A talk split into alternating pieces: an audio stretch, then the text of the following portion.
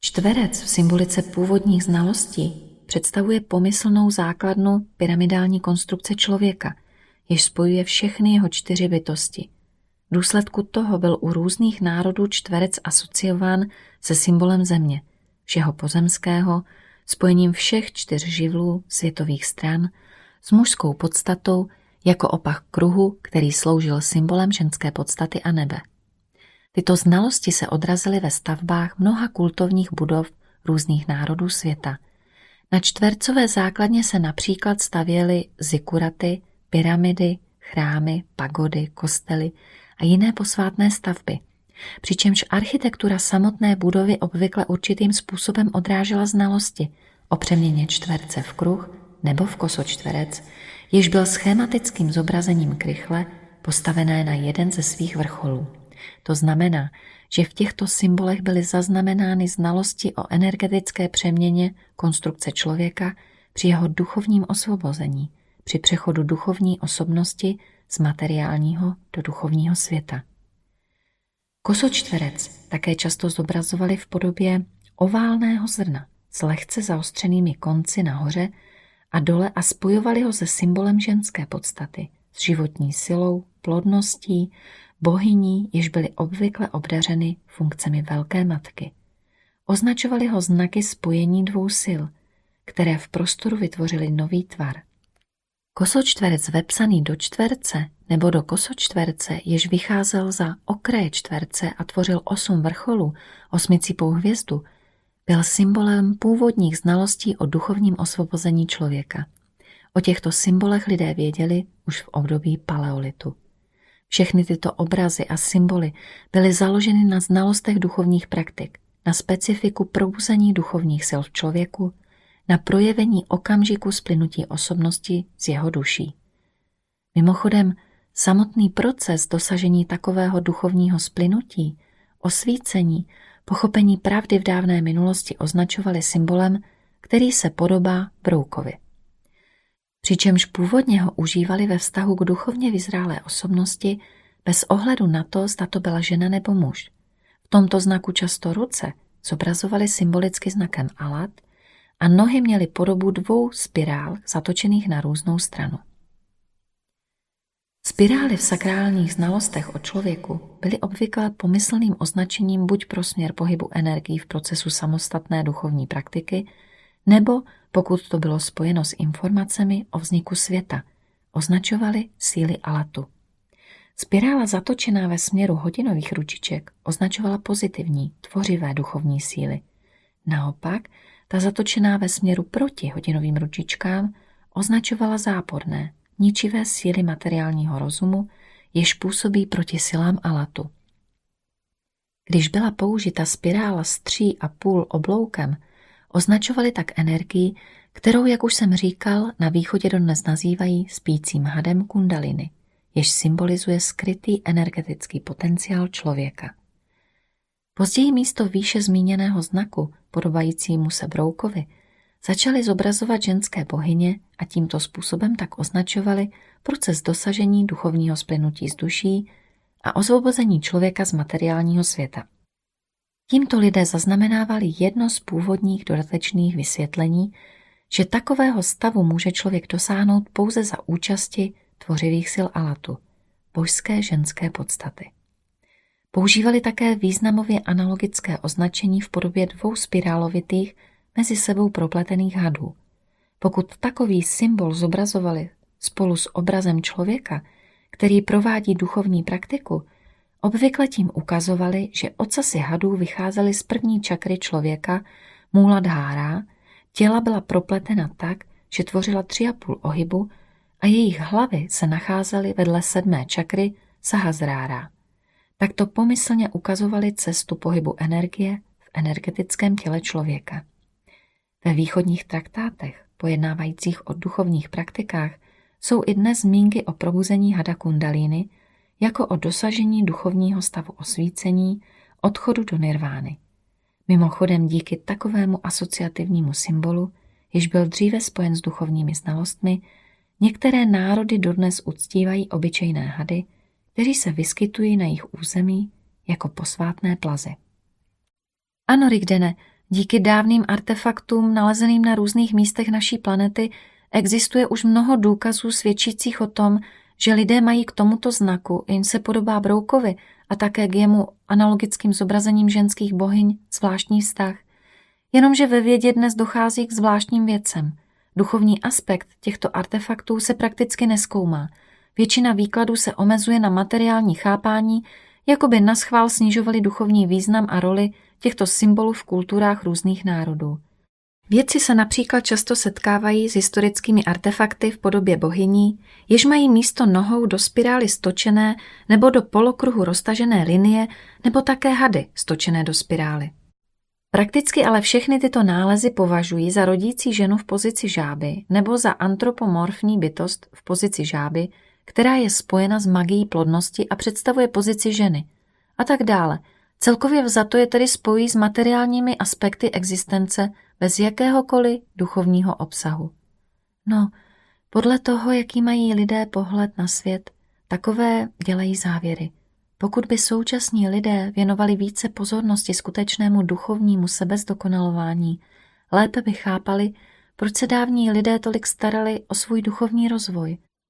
Uvedu jednoduchý příklad. V 60. letech 20. století objevili archeologové v jižní části centrálního Turecka na plošině roviny Konia město Čatalhík, jež se datuje do období 7. tisíciletí před naším letopočtem. A pod ním našli ještě 12 vrstev, tak říkajíc stavebních horizontů kultur, které existovaly ještě předtím. Ano, pro vědecký svět to byl tehdy senzační objev. Dávné stavby, vnější úzký vchod byl vybudován na ploché střeše, svatyně, tabulky, sošky, mikrolity geometrických tvarů, pozůstatky polychromních nástěnných maleb. Podle propočtů vědců mohlo v tomto dávném městě žít najednou okolo sedm tisíc obyvatel. Přesně tak. A právě tam byla v téměř každém domě zvláštní místnost. Vědci ji nazývali svatyní. Ale řečeno, Naším jazykem byla to místnost určená k tomu, aby se v ní lidé věnovali duchovním praktikám. Snažili se, aby tato místnost byla umístěna v centru obydlí. Stěny takové místnosti, zejména východní a severní, byly vyzdobeny freskami, jejíž délka dosahovala od 12 do 18 metrů. Ale nejzajímavější je, co na nich bylo zobrazeno. Bohyně v podobě ženy, která zaujímala pozici již zmíněného brouka – nebo jak to nazývají věci v pozici žáby.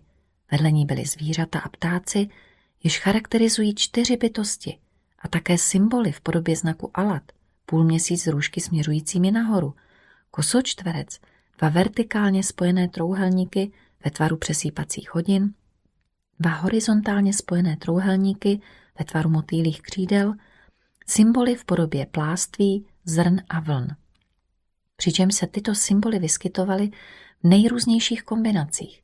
Byly navrstveny jeden přes druhý, někdy byly zdvojené, někdy strojené, jindy jich bylo ještě víc. Byly zobrazovány jako pozitiv nebo jako negativ. Bohyni také malovali jako ženu, rybu, meditativní ponoření do změněného stavu vědomí, jako ženu hada, označení práce s duchovními praktikami a dosažení stavu duchovního prosvětlení, a také jako ženu ptáka, spojení s duchovním světem. V těchto námětech byly také ženy, jak nesou rybářské sítě, což v podstatě ukazovalo na to, že tyto znaky rozmístila skupina, jež se věnovala duchovním praktikám.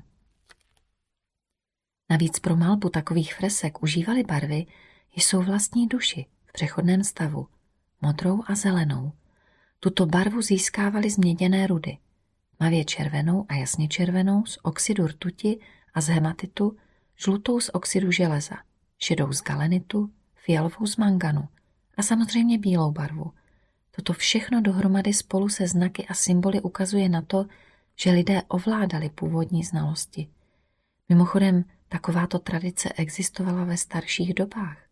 Skupina lidí se věnovala duchovním praktikám spolu s vedoucím skupiny, což byl člověk, který na sobě pracoval lépe než ostatní a tím pádem i rychleji postupoval na své duchovní cestě. Na stěnách duchovní místnosti vedl tento člověk v podobě symbolů a znaků záznam o duchovní práci, o tom, jak si skupina osvojuje znalosti a jak se učí. No a když vedoucí dosáhl duchovního osvobození, Pak byly stěny místnosti pokryty bílým nátěrem. Nový vedoucí skupiny začínal vytvářet novou výmalbu na čistý list. Následně tato tradice přešla do lidské společnosti, kde se už začal klást důraz na lidský život a jeho události. Ano, toto všechno je jen dalším důkazem toho, že lidé na sobě reálně pracovali, přičemž duchovní sebezdokonalování bylo přirozenou součástí tehdejšího životního stylu společnosti. Nejednalo se o letmou zábavu nebo o takovou část života člověka, kterou by bylo lepší před okolím skrývat, jak tomu je u dnešních lidí. Duchovní rozvoj byl smyslem života tehdejších lidí, přičemž sama společnost, ve které žili, to nejenom podporovala, ale dokonce tomuto procesu napomáhala. Zmínil jste se, že dávní lidé používali znak v podobě vlny. Ano, Anastazie, vlna je dávným označením energie, jejich charakteristik, nebo jak by se dnes řeklo, označením energetického pole. Pokud se to týkalo duchovních, tajných znalostí o člověku, tak počet vlnitých linií nebo proužků tvaru vlny ukazovalo na to, s energiemi jaké dimenze člověk v duchovní praktice pracuje, nebo do jaké dimenze v praktice přechází. Také to ale mohlo symbolizovat samotnou práci v neviditelném světě. Vlnitá linie byla v běžné symbolice používána jako označení vody a řek. A v sakrálních znalostech o vesmíru byla voda symbolem jiného světa, odlišného od tohoto pozemského, proto takto často označovali i spojení s duchovním světem. Potvrzení toho, že lidé už v dávných dobách minulých ovládali tyto duchovní znalosti, můžeme najít i dnes. Základní symboly, jako je kruh, kříž, kosí kříž, trojuhelník, kosočtverec, čtverec, spirála, hvězda, pyramida, půlměsíc s růžky ohnutými nahoru, nebo jejich modifikace, jsou na mnoha archeologických artefaktech. Jsou například na skalních malbách, na figurkách z období paleolitu, na rituálních nádobách z období paleolitu, na atributech posvátných oděvů, na věcech, předmětech, ozdobách objevených hrobech. Toto všechno ukazuje na to, že lidé ve svém životě ovládali zvláštní magické, sakrální a duchovní znalosti. Pro člověka se znalostmi tyto symboly svědčí o mnohem a byly pro něj tím, čím je dnes pro nás otevřená kniha, napsaná srozumitelným jazykem. Starodávné nápisy, zanechané na kamenných blocích, na skalách, klenbách jeskyních a tak dále, a zejména ty, ve kterých jsou znaky a symboly, jež ukazují na konkrétní duchovní praktiky, obvykle sloužily jako označení místa, kde se lidé těmto praktikám věnovali. Jako místo pro duchovní praktiky bylo vybíráno vždy nějaké zvláštní místo, často v obtížně dostupných jeskyních nebo na otevřených prostranstvích. Mimochodem, dříve měl právo vytvářet podobné nápisy na skalách pouze člověk znalostí, který měl s podobnými praktikami osobní zkušenost. Dnešní vědci nazývají takové dávné lidi, kteří zanechali skalní nápisy, paleolitickými šamany. Rád bych vás upozornil na to, že se do dnešního dne dokonce dochovala i taková místa, kde byly vedeny záznamy celých generací a lidé se tam přicházeli učit po celá tisíciletí. Ano, takové originální kamenné knihy, vyhotovené na různých skalních horninách, kdy každá z nich je velká asi jako fotbalové hřiště, nacházejí věci i dnes.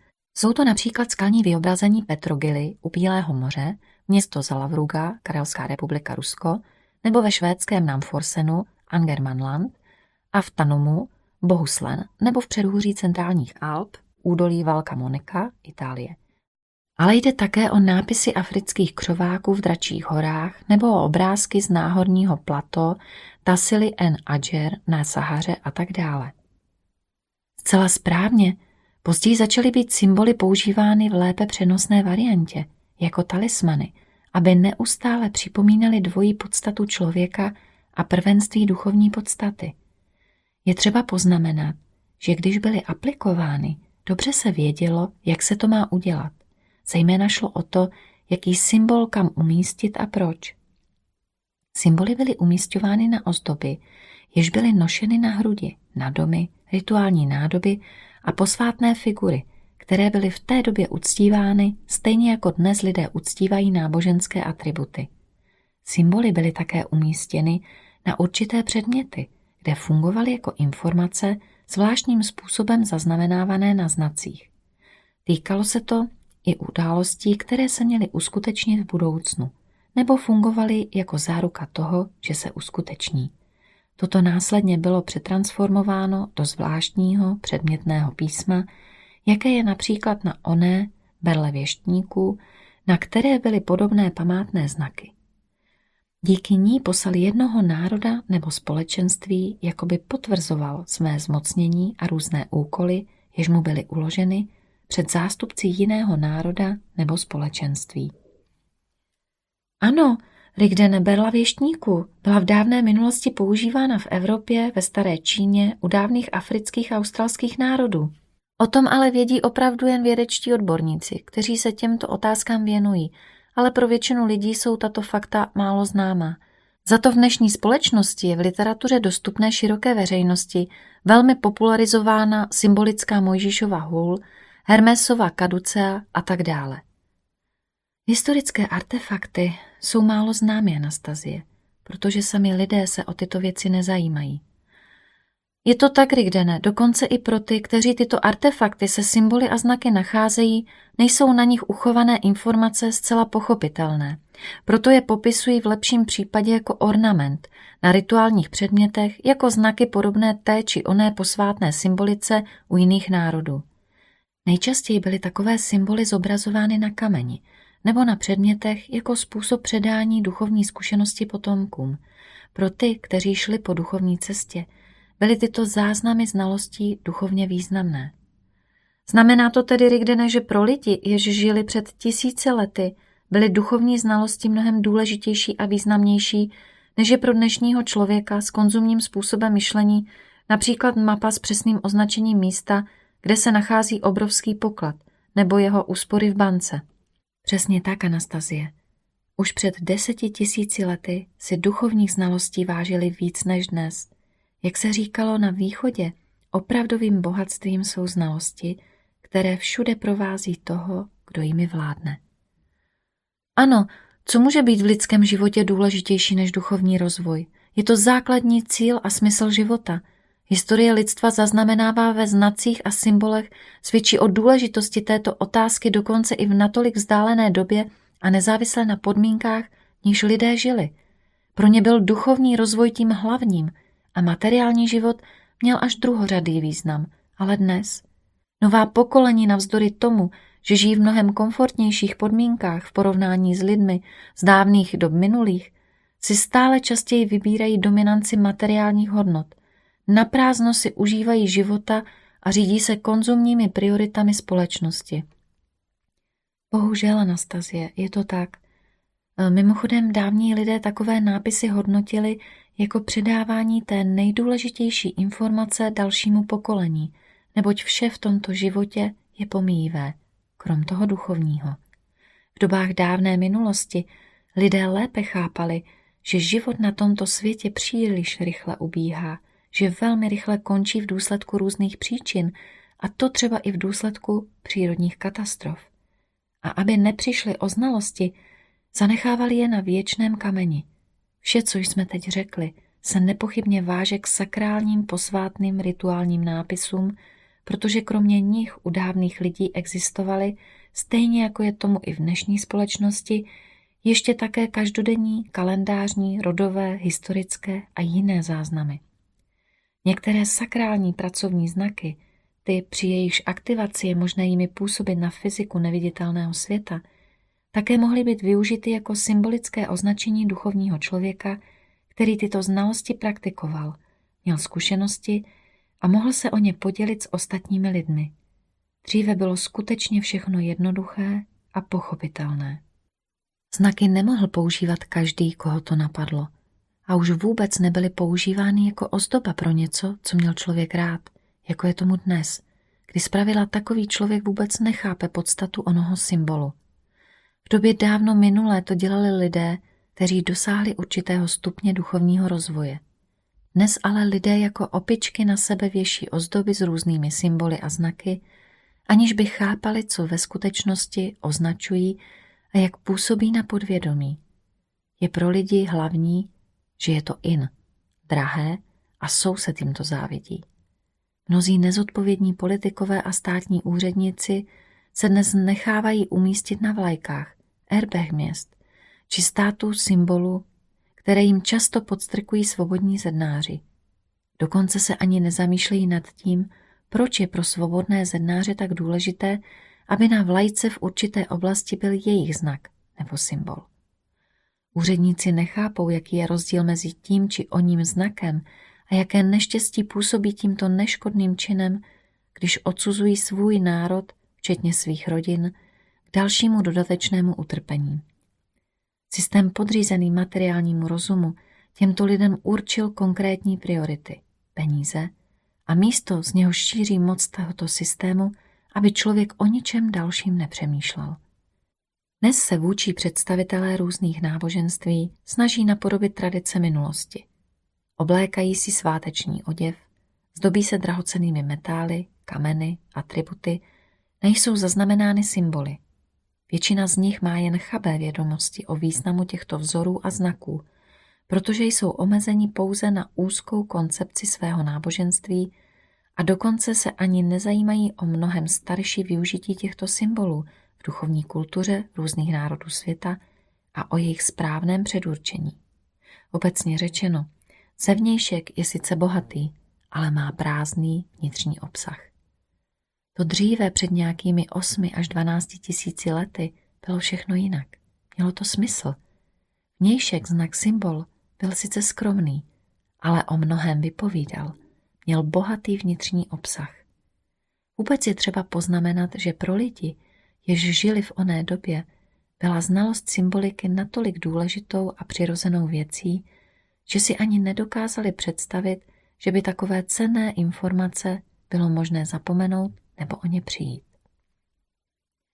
Zmínil jste se, Rigdene, že teprve až mnohem později, když se společnost začala přiklánět na stranu materiálního myšlení, začaly zaměňovat jednoduché za složité.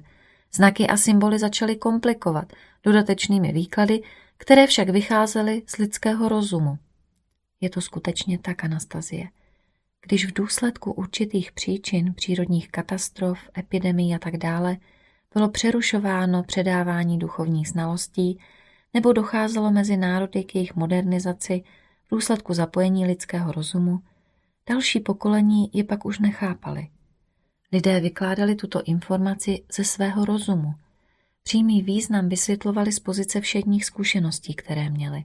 To je další věc, která napomáhala následnému zkreslení a chybnému výkladu znaků. Ano, Ať už se nám to líbí nebo ne, všechno začíná tím, že se lidské vědomí přiklání k materiálnímu. A pokud ve společnosti dochází ke ztrátě nebo ke zkreslení podstaty a smyslu původních znalostí v důsledku zásahu materiálního rozumu, pak se směřování k materiálnímu ve vědomí dalších generací jenom prohlubuje. Když jsem následovala informace, které jste nám poskytl, našla jsem v pracích zasvěcených archeologických a etnologických otázkách mnoho zajímavých faktů. Výzkumů, které by se věnovaly kulturním vrstvám datovaných do minulosti vzdálené 12 tisíc let, je samozřejmě málo. Jsou to především náhodné objevy, ale artefaktů datovaných začátkem období 11. až 7. tisíciletí před naším letopočtem, zejména těch spojených se znaky, se nazhromáždilo relativně dost. Během zkoumání různých kulturních vrstev můžeme dobře pozorovat, v jakém období u jednotlivých národů začal onen příklon k hmotě. Ve vrstvách, jež se váží k dobám dávné minulosti, nacházeli věci více stop míru milovného života. Chyběly tam znaky nerovnosti mezi lidmi a co je hlavní, našli důkazy o tom, že ve společnosti byly prioritou duchovní znalosti. Na to ukazují mnohé artefakty s charakteristickými znaky a symboly. Šlo například o pozůstatky obydlí s bohatou výzdobou za pomocí grafických symbolů, státytové pečeti se znaky, hliněné medailony s vyřezávanými symboly a znaky, střepy rituálních nádob se znaky, keramické výrobky s bohatými ornamenty, zakládajícími na mytologických sižetech nebo ženské hliněné sošky, na nichž byla sakrální symbolika.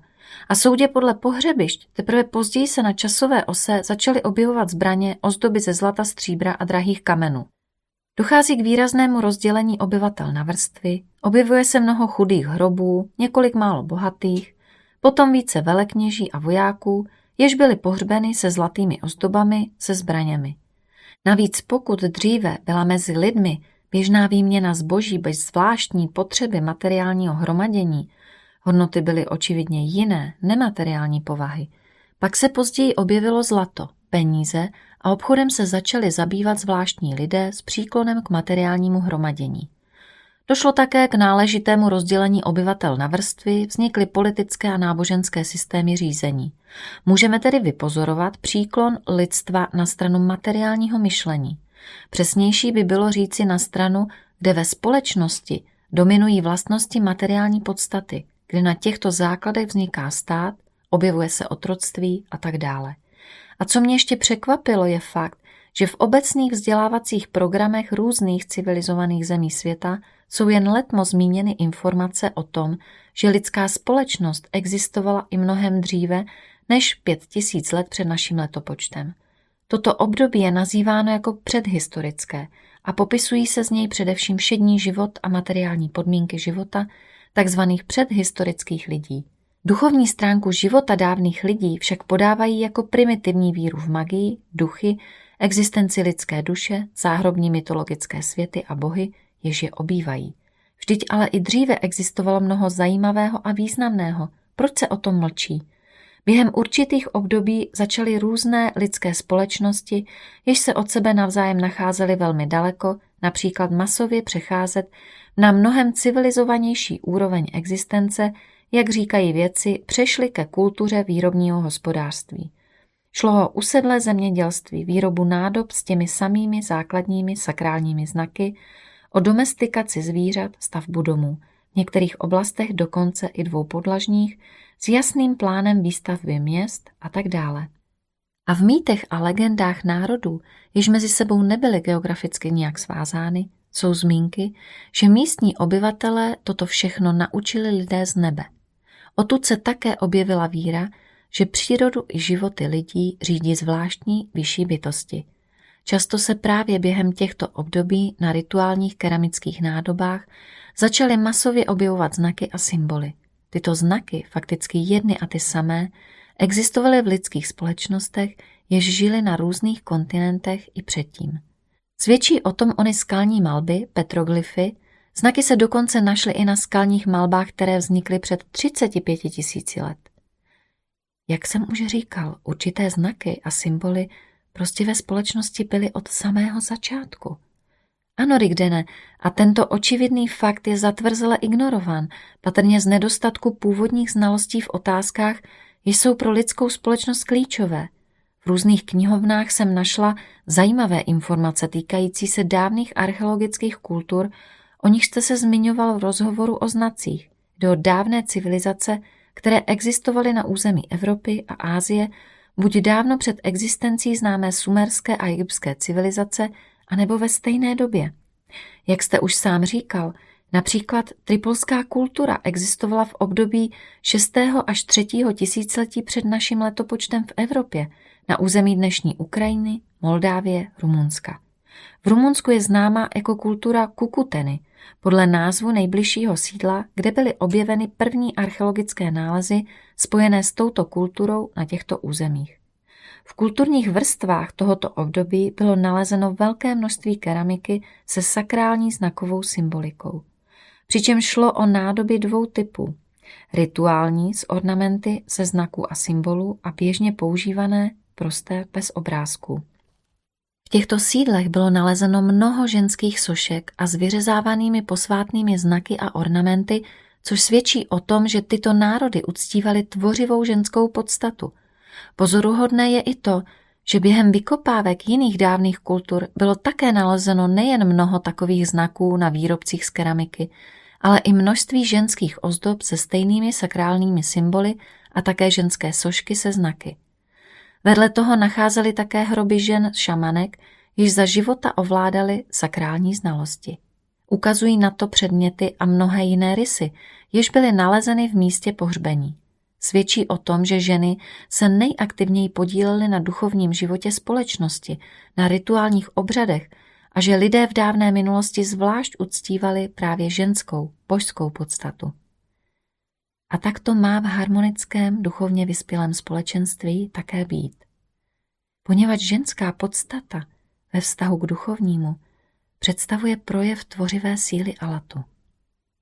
Poté, co jste před mnoha lety poprvé zmínil téma znaku, jsem našla mnoho příkladů existence různých znaků a symbolů v dávných kulturách.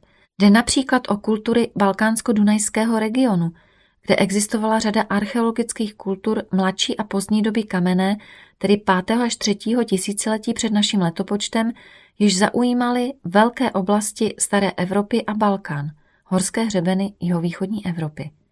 Na artefaktech můžeme vidět relativně bohaté ornamenty, jež se stávají ze základních symbolů.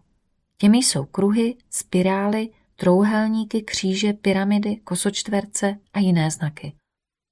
Kromě toho bych ráda zmínila archeologickou kulturu Sesklo, páté tisíciletí před naším letopočtem, blízko města Volos, které se nachází nedaleko velkého města Larisy na pobřeží Řecka, pro kterou je také charakteristický ornament geometrického tvaru. Během vykopávek byly objeveny figurky a nádoby pomalované ornamentem, jež byl často vyhotoven červenou barvou. Mimochodem, našli tam také pintadery. Španělské slovo pintadera od slova pintar, což znamená psát barvami, něco zobrazovat. Jsou to jakási hliněná razítka a obvykle mají reliefový ornamentální vzorek. V mnoha kulturách v období mladší doby kamenné byly relativně rozšířeny. Předpokládá se, že jednou z jejich funkcí bylo pomocí barvy nanášet originální tetování podobě znaků a symbolů na tělo člověka před posvátným nebo rituálním obřadem. No a nakonec je třeba také zvlášť zmínit šigirskou kulturu, páté a čtvrté tisíciletí před naším letopočtem na středním Uralu a za Uralí dnešní Rusko. K jejím památkám patří nejstarší objevená dřevěná socha na světě, vyrobená z modřínu, kterou nazvali podle místa jejího objevení jako velký šigirský idol. Trup sochy je ze všech stran pokryt vyřezávaným geometrickým ornamentem. Samotnou sochu odborníci datují do období střední doby kamenné, tedy období před 9,5 tisíci lety. Mimochodem, Anastazie, na tomto archeologicky takzvaném idolu jsou také informace o sedmi dimenzích v podobě jeho sedmi podob schematických zobrazení lidských tváří. Přičemž je sedmý rozměr představen jako nejvýš položená velká oboustraná vládnoucí tvář a šest rozměrů je vyobrazeno jako šest reliefních tváří. O něch šest tváří je vyřezáno na širokých plochách těla idolu. Tři jsou na přední straně a symbolizují trojrozměrný svět. Tři jsou na opačné straně a symbolizují pro obyčejného člověka nedostupné rozměry čtvrtý, pátý a šestý. Nejzajímavější je, Rigdené, že vědci se dodnes přou o to, co to může znamenat stejně jako si zcela nevědí rady se symboly a znaky, jež jsou na něm umístěny. Také je zajímavé, že v prvním popisu tohoto idolu, který vypracoval pracovník muzea, když tento exponát přijímal, byla zmínka, že idol má skřížené nohy. To by ukazovalo na pozici lotosu a na poznávání světa v procesu meditace. Očividně ale tato část artefaktu byla pro někoho krajně nepohodlná, protože to navádělo k zamyšlení minimálně o spojitosti s východem – proto právě tato část v depozitářích muzea ještě před revolucí bez stopy zmizela. Tohle tedy znamená, když se řekne, že je ztracen klíč k původním znalostem. Cený artefakt byl sice objeven, ale co s ním dělat a jak přečíst dávné znaky a symboly, to nikdo neví. Celkem bylo na teritoriu dnešního Ruska objeveno mnoho, pro badatele velmi zajímavých symbolů, jež patřili dávným archeologickým kulturám – k těm patří například hornovolská kultura. Nacházela se v oblasti řeky Volhy, Horní Volhy, v oblasti mezi Volhou a Okou, na dnešním území moskevské oblasti Ruska. V jejíž vrstvách našly nádoby s vyřezanými ornamenty a symboly, hliněné medailony s vyřezávanými znaky. Dávný medailon v podstatě ta samá tamga. A jak je velká informační hodnota artefaktů, například kultury Čebarkul, jižní část Uralského hřbetu, dnešní Čeliabinská oblast, Rusko. Celkově vzato je Ural velmi bohatou oblastí na symboly a znaky. Nachází se tam třeba uralské skalní malby z období střední a mladší doby kamenné a z doby bronzové, jen jsou opravdu ohromné. A co je zajímavé, vytvářeli je především na skalách, jež jsou obráceny k vodě. Voda, jak je známo v interpretacích dávných lidí, představovala symbol jiného, duchovního světa. Pokud byli zobrazováni ptáci, pak ve většině případů šlo o vodní ptáky. No a tradičně jako u všech dávných národů světa byly duchovní znalosti zaznamenávány v podobě geometrických tvarů, kruhů, mnohouhelníků, vln, klikyháků, šikmých i rovných křížů, paprsků a také v podobě antropomorfních bytostí, kopytníků, jež charakterizovali především čtyři bytosti. Co je ale hlavní, vyobrazovali figurky lidí v podobě brouka, s rukama roztaženýma do stran a s pokrčenýma nohama, na jejíž hlavy umistovali symboly duchovního osvobození nebo zdokonalení, nebo znak alatra, symbol alatu, nebo zobrazovali několik vycházejících paprsků. Stojí také za zmínku i původní kultury Sibiře s jejich symboly a znaky. Mimochodem, mnoho zajímavostí jsem načerpala také z prací, již se věnovali zkoumání východních kultur datovaných do období 7. a 6. tisíciletí před naším letopočtem nejen na Urale, ale i v přední a centrální Asii.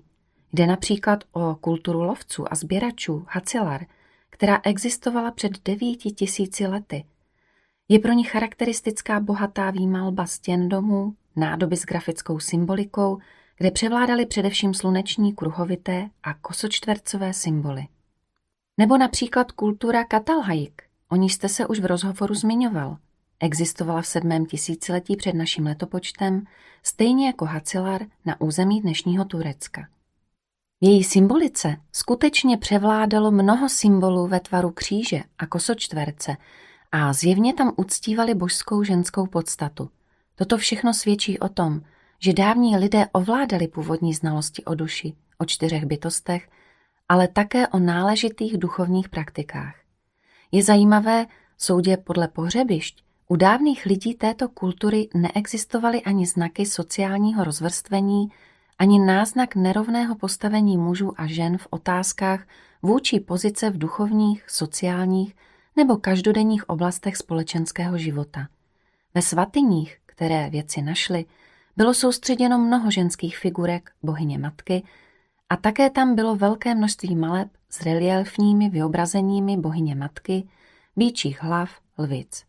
Mimochodem, nejznámější nalezená socha v této vrstvě je socha ženského božstva, jež sedí na kubickém trůnu, jehož opěrky mají podobu dvou lvic – s tím samým se můžeme setkat i ve starém Egyptě. Tam nacházíme lvy jako symboly bočních bytostí a býčí hlavu jako osobitou dávnou interpretaci symboliky těchto znalostí. Ano, Anastazie, pro dávné národy, které uctívali býka jako posvátné zvíře, byl takový asociativní výklad těchto znalostí skutečně charakteristický. Přesněji řečeno býka, krávu, také hada – a jiné zástupce viditelného světa zvířat, o kterých jsem už mluvil, začali lidé považovat za posvátné pouze proto, že kdysi dřívější pokolení za použití jejich příkladů asociativně vyprávěla o neviditelné struktuře člověka a světa. To samé se týká i světa rostlin. Samotná zvířata, plazy nebo rostliny tu nehrají žádnou roli. Je to to samé, jako kdybychom vzali jablko a přirovnali ho ke tvaru duše v přechodném stavu. Můžeme říci, že duše je přibližně taková. Má stejně kulatý tvar, že v jejich obalech je přítomna žlutá a červená barva. Stejně jako jablko, jehož plot na slunci zraje, tak i duše, obrazně řečeno, dozrává, když se člověk duchovně zdokonaluje. A pokud bude duchovní část těchto znalostí ztracena, pak se pro následující generace stane jablko posvátným plodem, kterému se budou klanět, protože bylo zapsáno v posvátných textech jejich předků. Přesně tak, materiální rozum materializuje všechno duchovní v lidském systému, aby nastolil svoji vládu. Dříve základní duchovní praktiky, podobně jako je tomu dnes, vysvětlovali velmi zjednodušeně. Znamená to, že brali obyčejné asociativní příklady trojrozměrného světa, které byly pro člověka v běžném životě pochopitelné. Bylo to nezbytné pouze proto, aby si člověk mohl osvojit a pochopit počáteční etapy duchovní práce. Při jeho dalším duchovním rozvoji nezbytnost tohoto odpadla, protože člověk získal osobní zkušenost s pobytem na neviditelné straně reality v duchovním světě. A tuto realitu není možné vysvětlit pomocí lidských slov, protože duchovní lidé se navzájem chápou i beze slov. A ti, kdo o této straně ještě nevědí, se neustále marně snaží logikou pochopit to, co je možné pouze pocity. Právě pro ně byly určeny takovéto hrubé asociace materiálního světa. Ale vraťme se k posvátné symbolice obrazu býka. Asociativním výkladu dávných lidí představovaly oči býka smluvené označení bočních bytostí, prodloužená tlama spisky, vypovídající, přesněji bučící o minulosti, představovala zadní bytost a horní část hlavy s obloukovitými rohy znázorňovala přední bytost v podobě půlměsíce s růžky směřujícími nahoru, jako znak alatu, jakož symbol možného postupu do jiného světa. Na trup býka obvykle umistovali znak kruhu, do něhož zapisovali šest linií jako hvězdu z šesti cípy. Ta byla symbolem šesti materiálních rozměrů, nichž vládne materiální rozum. A pokud šest linií hvězdy vypadalo jako kosý kříž protnutý horizontální linií, tak právě ony dva horizontální cípy, mínusy, ukazovaly ještě na to, že člověk kontroluje boční bytosti nebo naopak na jejich aktivitu, což záviselo na dodatečných znacích. Mimochodem, na těle býka bylo buď zvlášť důrazněno břicho, jakožto asociativní obraz prostoru umístěného živočišného světa, nebo záda, jež v asociativním chápání nesou základy materiálního světa. Na tato místa vyobrazovali odpovídající znaky. Později, když se objevilo náboženství jako instituce moci a řízení a když začala totální likvidace staré víry, změnila jedna část velekněží symbol býka v posvátný obraz, jemuž se mají klanět masy, ale přitom před nimi tajily pravé znalosti. Druhá skupina velekněží v boji o vlastní moc začala obraz býka vykládat jako záporný, spolu s těmito znalostmi, které stělesňoval. Rigdene takovou záměnu asociativního obrazu za posvátný můžeme vidět i dnes v současných vírách, v takových náboženstvích, jako je hinduismus, džinismus nebo zoroastrismus, je dodnes kráva uctívána jako posvátné zvíře. Používání hovězího masa je v hinduismu tabu a v prvních stoletích našeho letopočtu považovali vládcové Indie usmrcení krávy kýmkoliv z obyvatel za obrovský přestupek, který byl trestán popravou. A to už ani nemluvím o tom, jak jsou všechny produkty a odpady tohoto zvířete dodnes v těchto náboženstvích považovány za posvátné a očistné, za všelek proti všem duchovním a tělesným neduhům. A co zůstalo z duchovních znalostí? Prakticky nic, pouze obecná filozofie a i ta s materiálním odklonem k uctívání obyčejného zvířete. V konečném výsledku celé generace lidí místo toho, aby na sobě reálně duchovně pracovali, oblažují život obyčejnému přežvíkavému sudokopitníkovi. Ano, Anastazie, materiální rozum je ve svých záměnách skutečně působivý. Ano, své záměny do vědomí lidí vkládá velmi rychle a v lidské společnosti se to pak uchvává dlouhou dobu. Všechny tyto dávné kultury, které existovaly na území staré Euroázie a jejich ozvuky svědčí o tom, že lidé měli duchovní znalosti, jež pro ně byly důležitější než běžný život. Kromě kultur zmíněných výše je i mnoho jiných, které existovaly v době dávno minulé a měly ty samé symboly a znaky – Byly to například kultury chasunská a chalávská, páté tisíciletí před naším letopočtem, území dnešního Iráku, severní Mezopotánie, Sýrie, Turecko. Tyto kultury existovaly v období před vznikem sumerské civilizace nebo zagroské kultury, sídla Ganždaré, Elikoš, sedmé a šesté tisíciletí před naším letopočtem v Zagroských horách, což je dnešní Irán, nebo kultura Megrhár na úpatí Sulejmanových hor, 6. až 5. tisíciletí před naším letopočtem území dnešního Pakistánu, kultura Anau, páté tisíciletí před naším letopočtem, poblíž dnešního města Ašchabat, Turkménie. A to zdaleka není celý seznam, který ve skutečnosti obsahuje území v té době příhodné k osídlení. Toto území se rozkládalo od Evropy po Sibiř a od Afriky po Ázii. A všude můžeme najít tu samou grafickou symboliku, ty samé geometrické znaky, jimiž byly bohatě zdobeny stěny domů i nádoby. A já řeknu ještě víc. Všimni si, že velké množství těchto znaků se nachází právě v oblastech, které jsou v bezprostřední blízkosti dávných, duchovním smyslu významných míst. Mám na mysli ta místa, kde ve své době duchovní lidé ovládají odpovídající znalosti, aktivovali určité pracovní znaky, jejíž síla působení se uchovala po celá tisíciletí. Chcete říci, Rigdene, že tato místa nejsou anomálními zónami uvolňování energie, tedy že jejich působení není přírodní, ale umělý? Že byla vytvořena kdysi dávno díky aktivaci určitých pracovních znaků?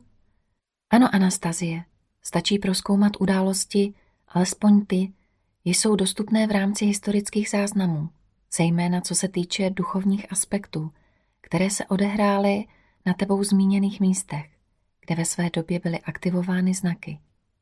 Vlastně ano. Pokud si například vezmeme tripolskou civilizaci, dnešní Kijev, dodnes nazývají otevřenou čakrou, městem síly. A pokud vezmeme v úvahu, že tam v dávné minulosti byl chrám Lotosu a v těsné blízkosti sídla tripolské civilizace s velkým množstvím sakrálních znaků a symbolů, známých nejen v tehdejší Evropě, ale i na jiných kontinentech. Hm. No a proč tam byl chrám Lotosu? No ano, e, skutečně, e, pokud budeme pokračovat v porovnávání podle míst síly, vyplouvají na povrch docela zajímavé okamžiky z historie duchovního života lidstva. Pokud se například podíváme na východní pobřeží Řecka, blízko města Larisa, nedaleko odtud se nachází hornatý polostrov Chalkidiky, se svatou horou Atos. Dnes je to místo s největší koncentrací pravoslavných mnichů. Je to duchovní klášter, který uctívá mnoho lidí a nachází se pod zvláštní záštitou přesvaté bohorodičky. V průběhu více než tisíc let jsou tam bez přestání pronášeny modlitby, všude se nacházejí dávné znaky vyobrazení bohorodičky a archanděla Gabriela. Jak cený je klášter Vatopet, postavený na počest zvěstování přesvaté bohorodičky, nebo klášter svatého Pantelejmona, Rusik, Rosikon na Atosu. Vždyť k duchovní činnosti těchto dávných klášterů měl ve své době přímý vztah i akapit Pěčerský. Jen v skutku znakové události v minulosti mají vzdálené následky i v daleké budoucnosti. Hm. A všechno to začalo aktivací znaku Anastazie. Ano, Rigdene, Řecko a znaky jsou dva nerozlučné pojmy. Území Balkánského polostrova bylo v minulosti přibližně od třetího do druhého tisíciletí před naším letopočtem místem rozšíření egejské, nebo jak se také ještě říká, krécko-mykenské kultury. Je to jedna ze záhadných kultur. Soudě podle uměleckých památek ní také byla uctívána ženská podstata a písemné památky obsahovaly hojnost znaků a symbolu. Nakolik je mi známo, Dodnes nebylo dešifrováno kypersko-minojské písmo, ze kterého se později vyvinulo písmo kyperské. A znaky kyperského písma se velmi podobají tripolským znakům a znakům jiným, ještě starších kultur. Znaky tedy zůstaly, jejich původní význam byl ovšem ztracen. Všechno kdysi mělo stejný základ. Existoval společný jazyk a společné znaky. Dnes je ale jazyk zapomenut. A znaky jak byly, tak i zůstaly. Jenomže lidé přišli o duchovní součást znalostí o těchto znacích.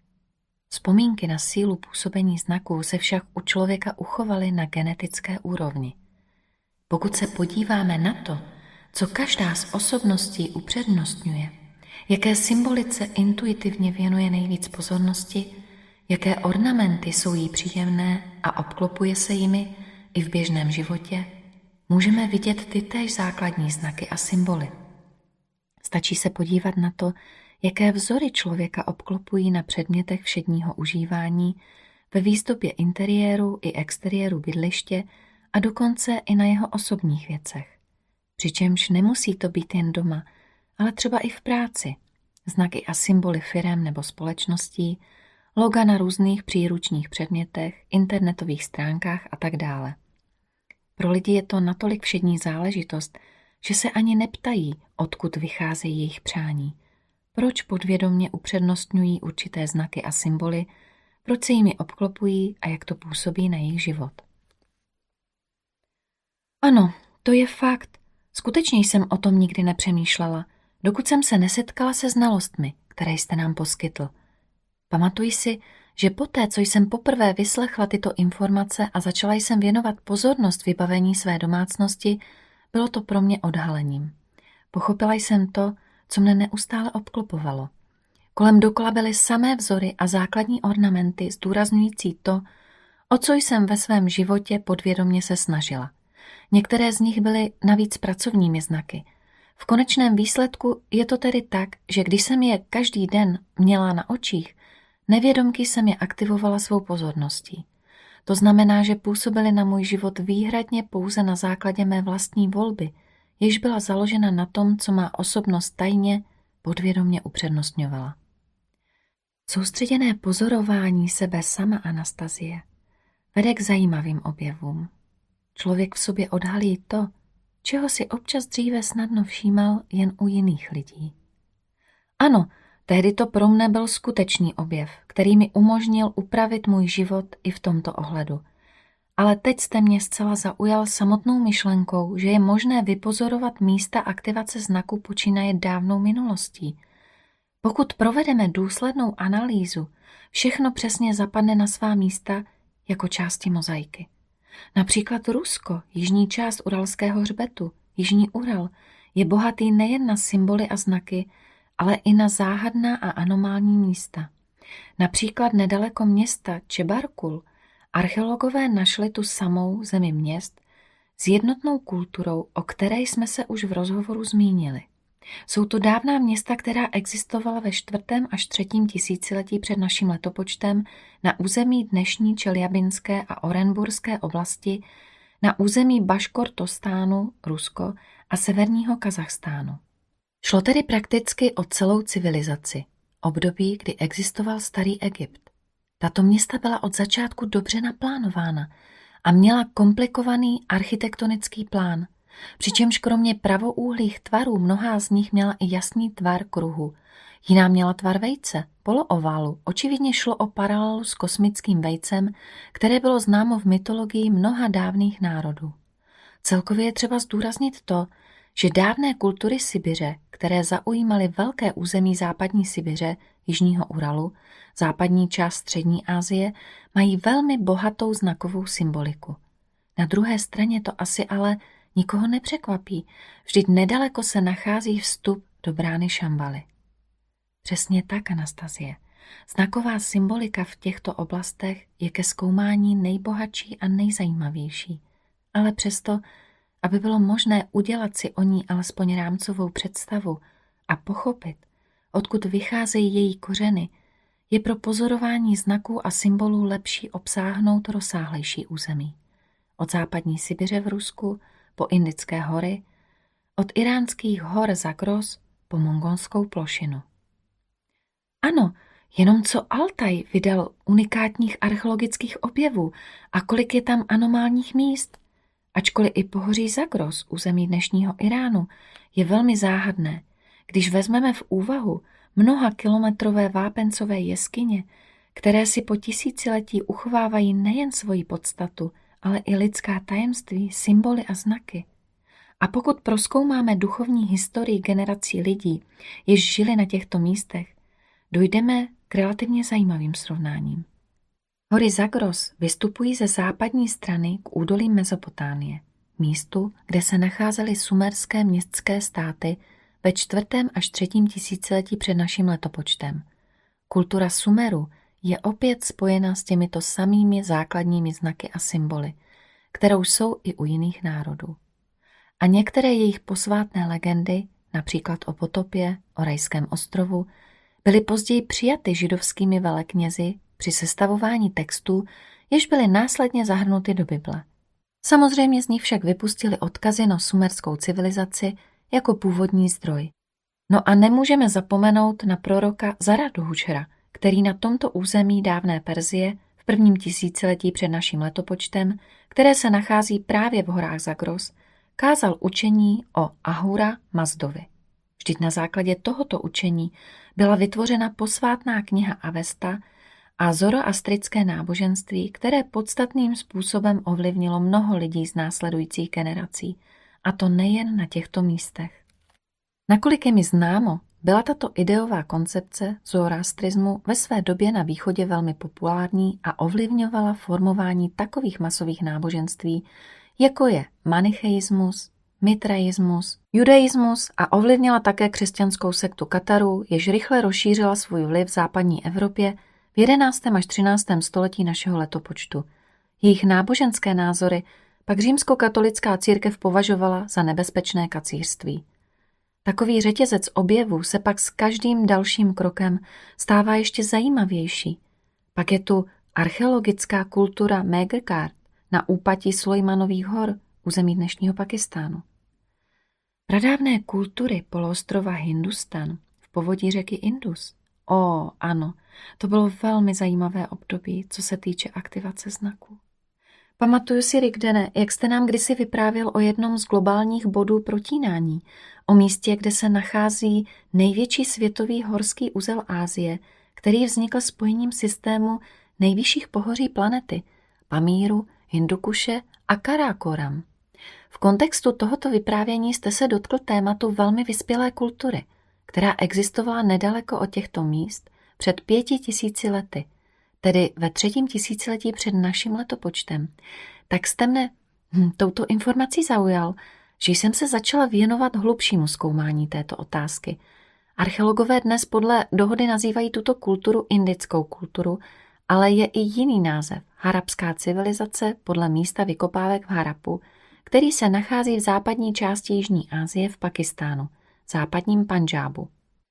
Pokud bychom se podívali na mapu v knize Alatra, tak bychom uviděli, že jsou tam označeny symbolické hranice dávné civilizace, k jejímž hlavním centrum patřily Harappa, Megrgard, Mohenjo-Daro, nazvané podle místa vykopávek, řeka Indus a koryto kdysi posvátné řeky Sarasváty, označena tečkovanou čarou, která podle mytologie stělesňovala ženské božstvo.